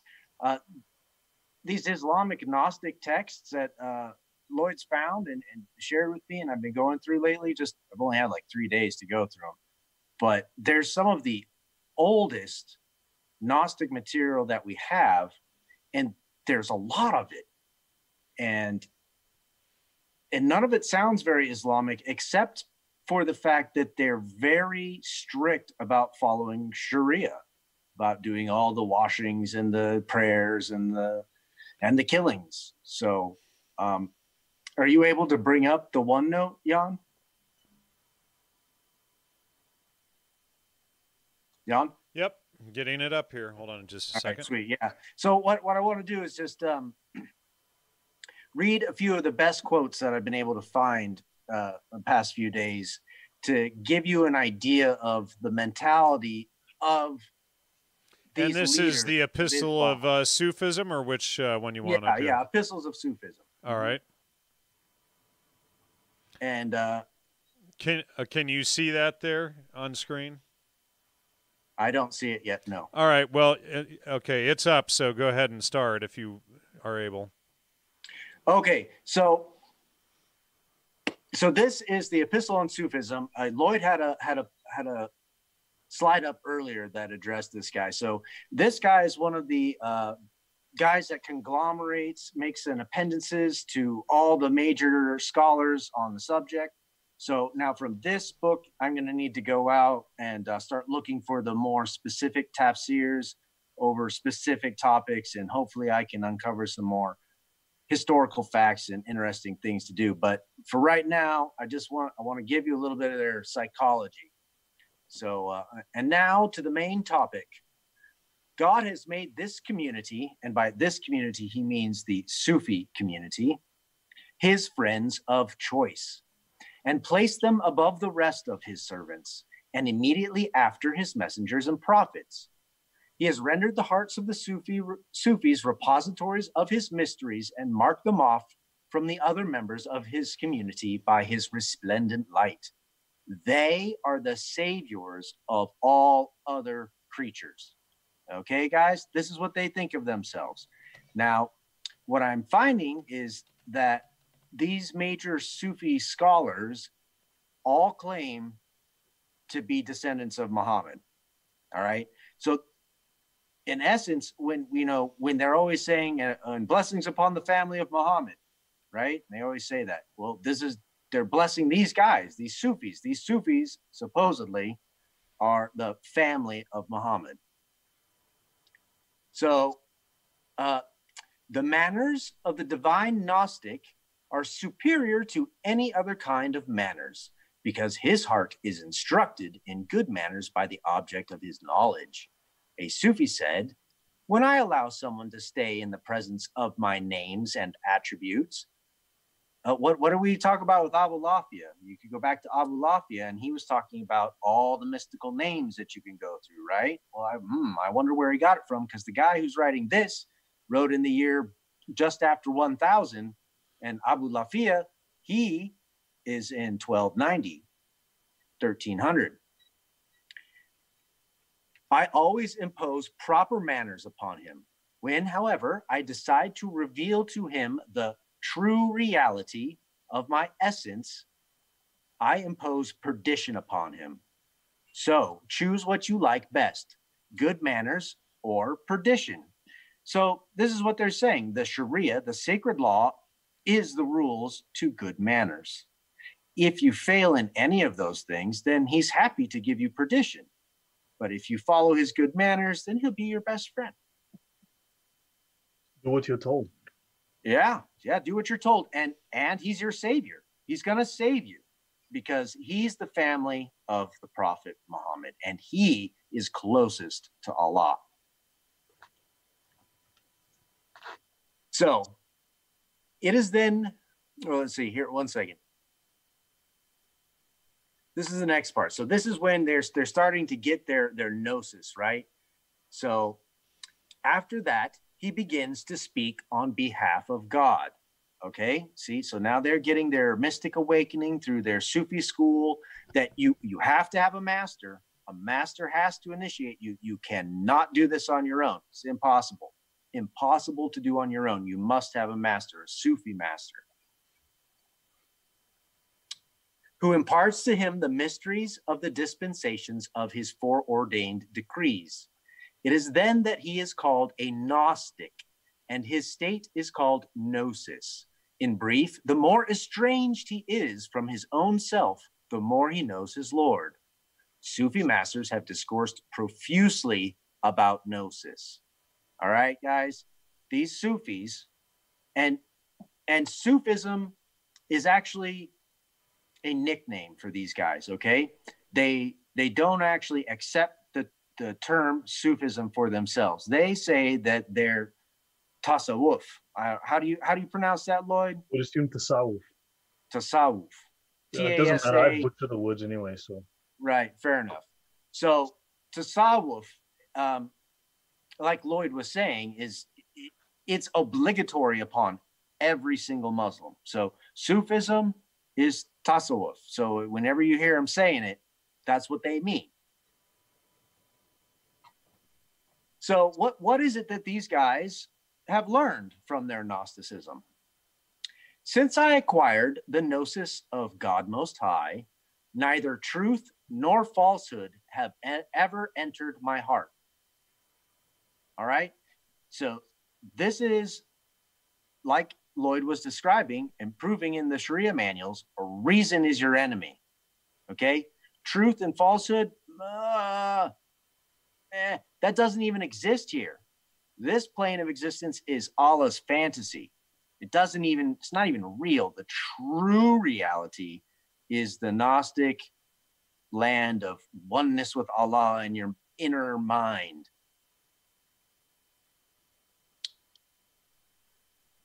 He also said one of the signs of the Gnostic is that he is empty of any thought. Todd, which page are we on now? We're at the bottom of the Epistle of Sufism. Okay. No, it's not showing on the screen, though. You need to scroll down. There it is. Got it. Okay. He also said one of the signs of the Gnostic is that he is empty of any thought about this world and the next one. Gnosis has two goals: confusion and bewilderment. All right, so here's another wordplay on this Baphomet, right? So we got Mahomet, Baphomet, and now baffling. The baffling case of Muhammad the Baphomet. Baphomet. Yes, Baphomet. In other words, confusion. Right. So now we're going to go to the Reliance of the Traveler. So that was by a, like I said, a guy who has conglomerated a bunch of sayings of really famous Sufis and what they have to say about a whole bunch of topics. It's 400, 500 page long thing. And it's got like 40 biographies of a lot of these famous guys. I haven't had time to go into all. Read that quote on Illumination. Read the quote on Illumination. Oh, yes. Oh, crap. On which page are we on? Yeah, go to Skype and bring it up, that encyclopedia. I'll give you this. Hold on. I'll send it to you on Skype. I'm sending it to you right now. Just read that. Here it is. Okay, so let me send it to you as well. Yeah. Figures such as Shihab, okay, al-Din, Yaha, blah, blah, blah, combined a critical revision of the metaphysics, logic. Okay, so this is 1191. Okay, this is a long time ago, guys. 1191.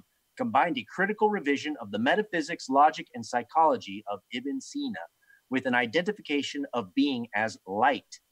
His Illuminationist Ishraqi philosophy, expressed both in logical treatises and in Platonic fables in Arabic and Persian, drew upon Sufi mystical experience as an important source of knowledge. So there it is, guys. The real Illuminati, it is born in Persia and Arabia Okay, it's not an invention of the Jews. Nope, nope, nope, yeah. Nope. And the ulama or the leaders of Islam, these are the ulama nati. Yes, right. The ulama, the leaders that listen to it. Oh my God, it's crazy, guys. The ulama nati, the illumined ones, and they're the leaders of Islam. And they've got everybody chasing the scapegoat. And if you bring it up, you're called a shill because they have to use misdirection or Sufism or sophism to cover up the facts of all of this. Well, that's the point, is that the true reality doesn't have the same rules, right? So well, it's like it's like quantum physics. Anything goes. Any reality can be real. You read. Sorry. Well, Islam is the only truth. If you read the mosque manual, the madrasa manuals, Islam is the only truth. Right. And the Sufi manual also says that these guys, they also suffer the errors of being incorrect, just like the Prophet Muhammad did, right? So imperfection is perfection. It is. So when you make a mistake, well, you're just following along the path of Muhammad, and it's okay. It's all right.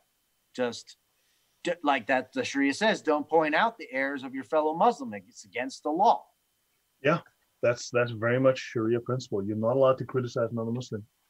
I mean, we remember the situation when we had Syed and Didat contradicting each other regarding Aisha, but neither one would engage with the other. They were posting utterly contradictory statements.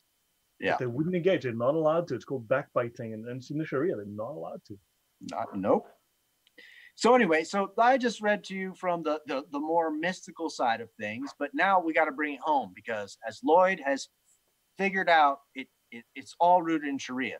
Quran's not so important. It's what the Sharia has to say about the Quran that is important. So this is what the Sharia has to say about perfecting your faith. All right. The perfection of the faith, Ihsan.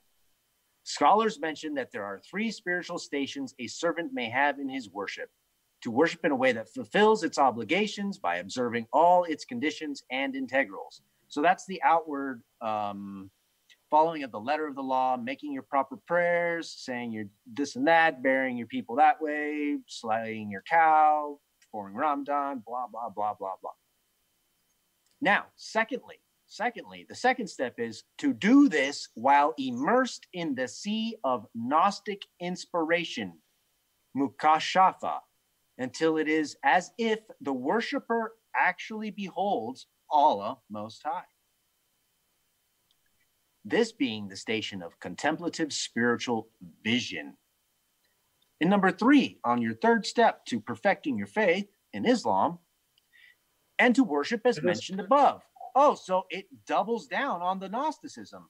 But this time, when you're freaking out with your Gnostic practice, you are supposed to concentrate on the fact that Allah sees you. So instead of you seeing Allah, Allah sees you. But when you combine these two things, the inward and the outward, see the dichotomy there? The it is shared. Go ahead. Keep going, Todd. Oh, sorry. My bad. All right. All right. Oh, I see. You want to be, well, I don't want to overrun the system here with. I mean, I'm not seeing Todd's screen at all. It's on screen. It's just showing. It's showing to the public. You can't see it. Oh, okay, I can see it. Okay, my bad. Sorry. But we're gonna need to scroll down a little bit here. All right. Okay, so this is the Sharia, guys. This is not some opinion that's being made. That's kind of corollary a discussion. No. This is what has been decided. Gnostic meditation of inward and outward, of a duality, a push and pull, a psychic split, that you're trying to hold two things to be true at one time in order so that you can have your mystic experience and going closer to Allah, who is the best of deceivers, right? Yeah. So this is the Quranic verse that they say, they quote in the Sharia, that proves that this is the way to go. Today I have perfected your religion for you and completed my favor upon you, and I please that Islam be your religion. The Gnostic in the first of his states is strongly affected by the initial impact. It has been said that the way begins in madness, proceeds to arts, and ends in quietude. So one is obliged, whenever one's rapture subsides, to return to what the lawgiver has stated. So in these mystical moments, there's rapture, and you can do all kinds of crazy, weird stuff. It's allowed. It's allowed. But after this crazy moment of gnosis, where you could be having sex with a donkey because that seemed the right thing to do, you got to come back from your ecstatic moment and then follow the Sharia again. Can I make a point on that? Yes, the please. Sharia is definitive. It is the final answer. It is compulsory. It is the final solution to everything here. But they will often quote, look, this scholar disagrees. This scholar says that.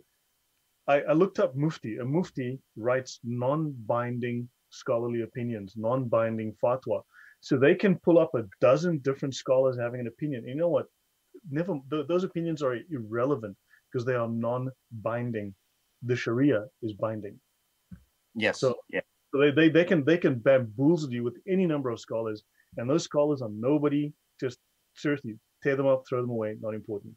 What's in the Sharia? Yeah, and they don't even care because like they said, it's like error is a part of the path. And if this one guy, this one mufti is making an error that actually benefits their jihad, that makes, you know, people like, oh wow, look, it's the Rumi dervishes. They're it's religion of peace. Yay, we love each other. Look at all this beautiful poetry. Right. Oh my God, let's go spin fast in a circle. It's so spiritual. You believe in Islam? No. Off with his head. Right. Right. Yeah. You know, and so just so people know, the whirling dervishes are a core part of Sufi Islam. Yeah. All right. So, and then to finish, this is the last. So this part here is they're talking about delusions now, Gnostic delusion. So you can have, you're supposed to go for gnosis and your Gnostic split, but sometimes you can have a delusion. And so what they tell you is that it's, if you go and start talking about it, it's a source of trouble to both those who believe you and those who do not, which is why he is forbidden speech about it. All right. So here we have within the Sharia, the framework for an occult mystery school. Okay. A classical occult mystery school is embedded in Sharia, and they've got a whole wealth of writings surrounding this classical Gnostic mystical crap of Satan worship, basically, and that they're just being now made available to the public and in English. So it, no wonder we didn't get it, but here it is, and I found a whole bunch more avenues to go down, and I'm pretty sure that. Yeah. Well, look, don't forget they also hid it across multiple books. It's not in one location. Right. You have to link from one book to the next, one scholar to the next, one work to the next. So that they. Well, that's what I was noticing by this epistle on the Sufism, right?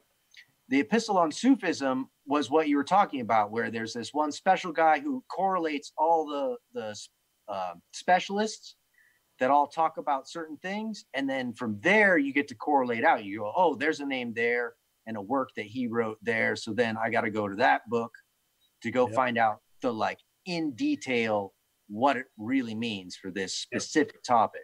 Because they really are, like Lloyd is right, they all have their own specialty. It's like doctors. You know, they've, you know, got the cardiologist and you've got the whatever else, pediatricians, et cetera, you know, they've all got their own special source of inspiration and gnosis to give. Yeah. Now, in your opinion, Todd, how do the Nag Hammadi so-called Gnostic Christian texts fit in? Now, obviously these were found in what, the 1930s or 40s, I believe, and they just kind of appeared just like what we now know are the fake Dead Sea Scrolls. But how, in your mind, do these so-called Gnostic Christian texts fit in? In my opinion, they're sophistry to confuse Logos, like the gospel of truth and all of this? Well, I mean, there's a guy in the Bible called Simon Magus, right? He's specifically pointed out in the Bible. So Gnosticism is specifically addressed in your Bible. And Simon Magus was told to kick rocks and that he didn't know anything. And he's an idiot. So that's what I think about it. Well, you know, also, we talk about the three magi as the three wise men, but magi actually comes from magician or sorcerer. Correct. Well, the three magi that visited him at his birth.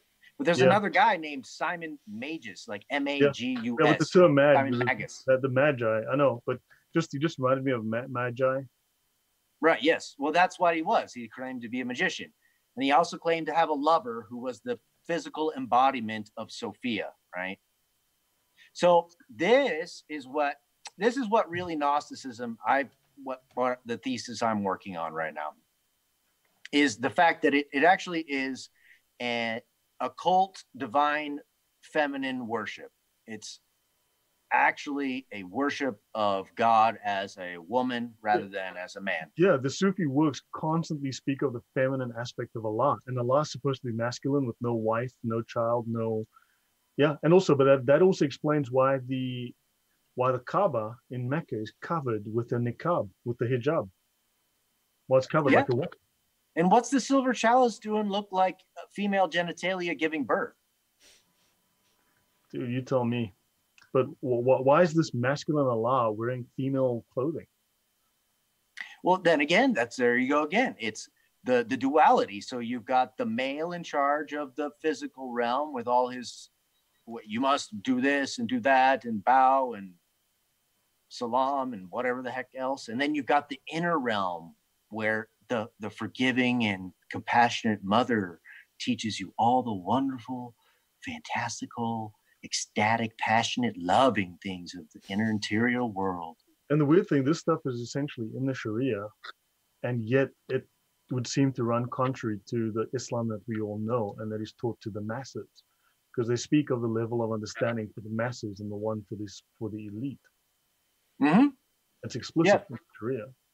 Yeah, they explicitly say that there's only a few people who can find this route, and they're not actually interested in finding more. They're just interested in upholding the Sharia. Yeah, and a Sufi must be loyal to the sacred law. He must abide and comply with Sharia at all times. Yes, because that's what purifies him. And through this purification process of being perfect within Sharia is what allows him to achieve the Gnostic experience, right? So he can't have it unless he's performing the rites and rituals of Sharia. Now, I wanted to mention that all of this and what we've been discovering is it's very in line with primacy of consciousness and Huxley's perennial philosophy, which is, excuse me, portrayed in Huxley's Doors of Perception.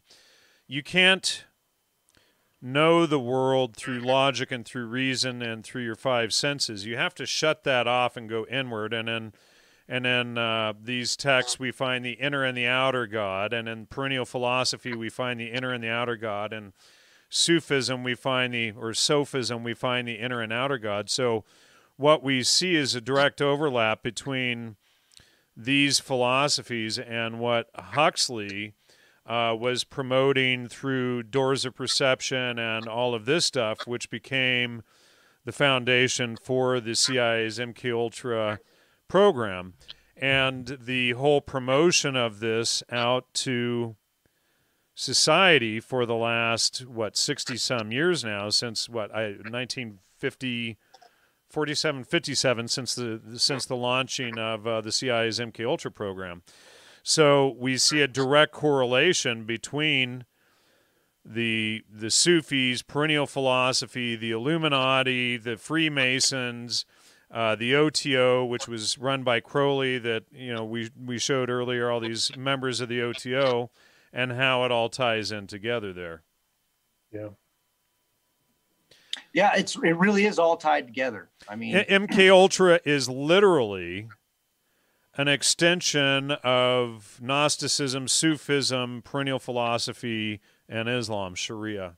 And also, they all are about denial of objective reality, denial of external reality, and accepting your fantasy about it. It's about cutting yourself off from the external and then fantasizing on the inside, which is insane.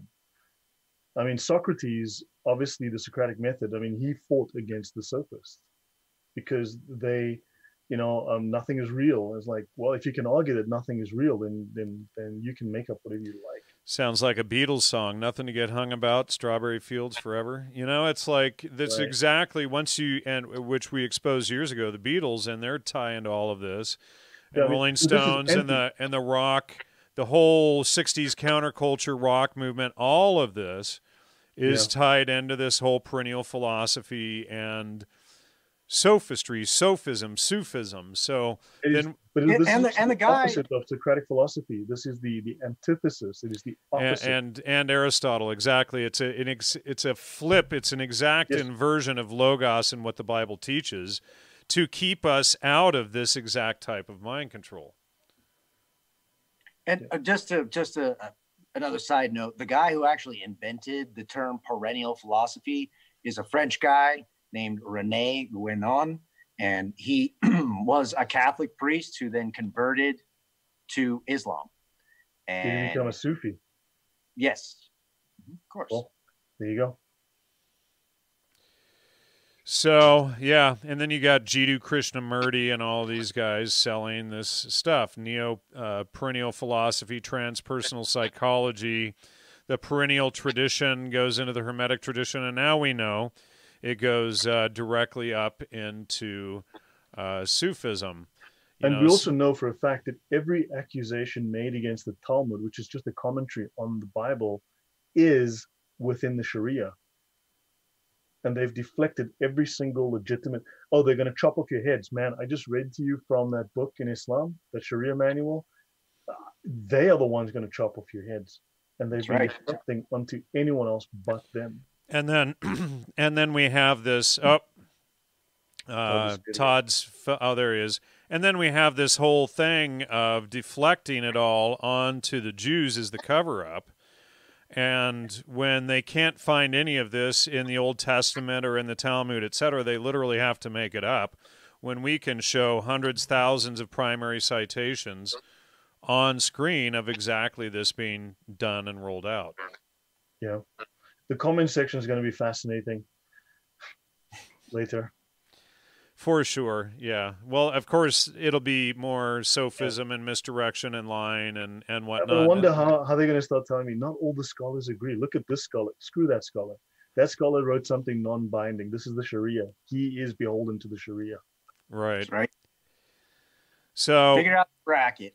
Go right for the core of it all. And so what they're going to try to do is figure out some way to use misdirection to go sideways and to discredit us so that... Yeah.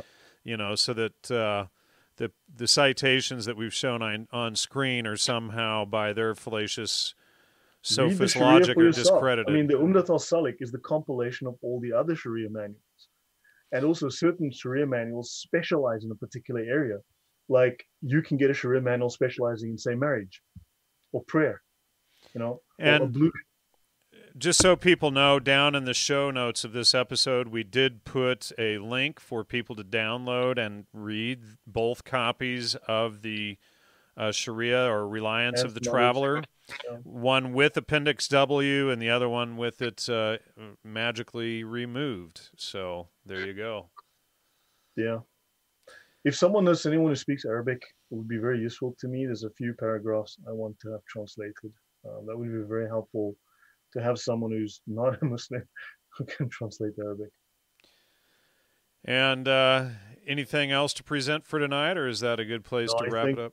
I think that's it. I think hopefully people have an understanding of just what Sharia is and what it says and how it clarifies and disambiguates all of the confusion that the Quran provides. And this had also, last point, final point, Muslims in the comments will constantly say, your Gospels are all different. They all disagree. Look at all these variations. Well, what is very interesting, if you go read up the on Islam QA, which is the biggest Islamic site in the world, about that hadith where the blind man stabs his wife or his slave wife and kills her for insulting Muhammad, they say, it says there in that text, multiple different hadith, all are different, they all provide a slightly different story, but they agree that it is correct because substantially they all agree on the same thing.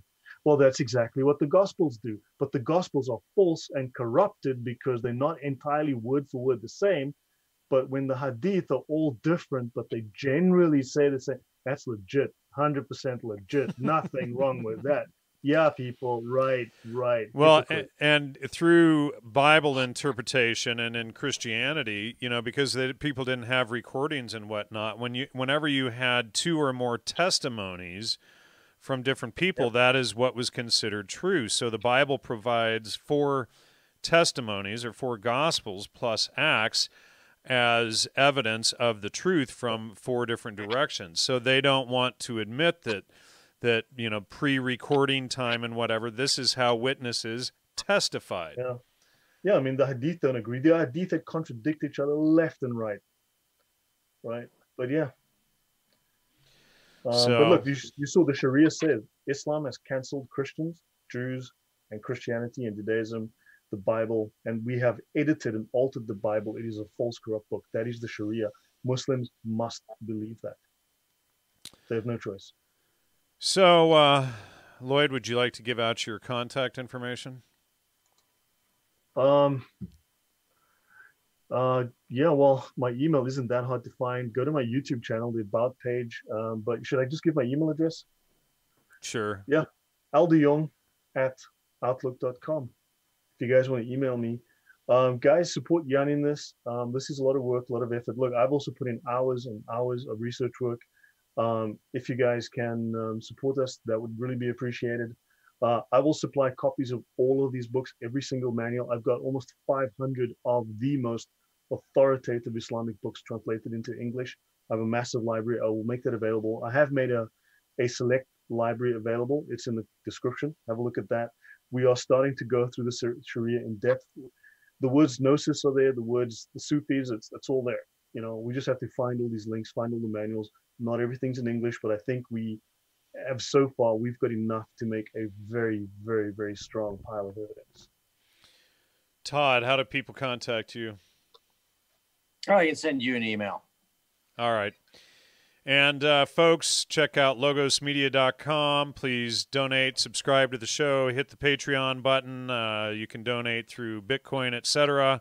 Need all the support we can get. The primary channel has been shut down, or the live feed has been shut down for 3 months.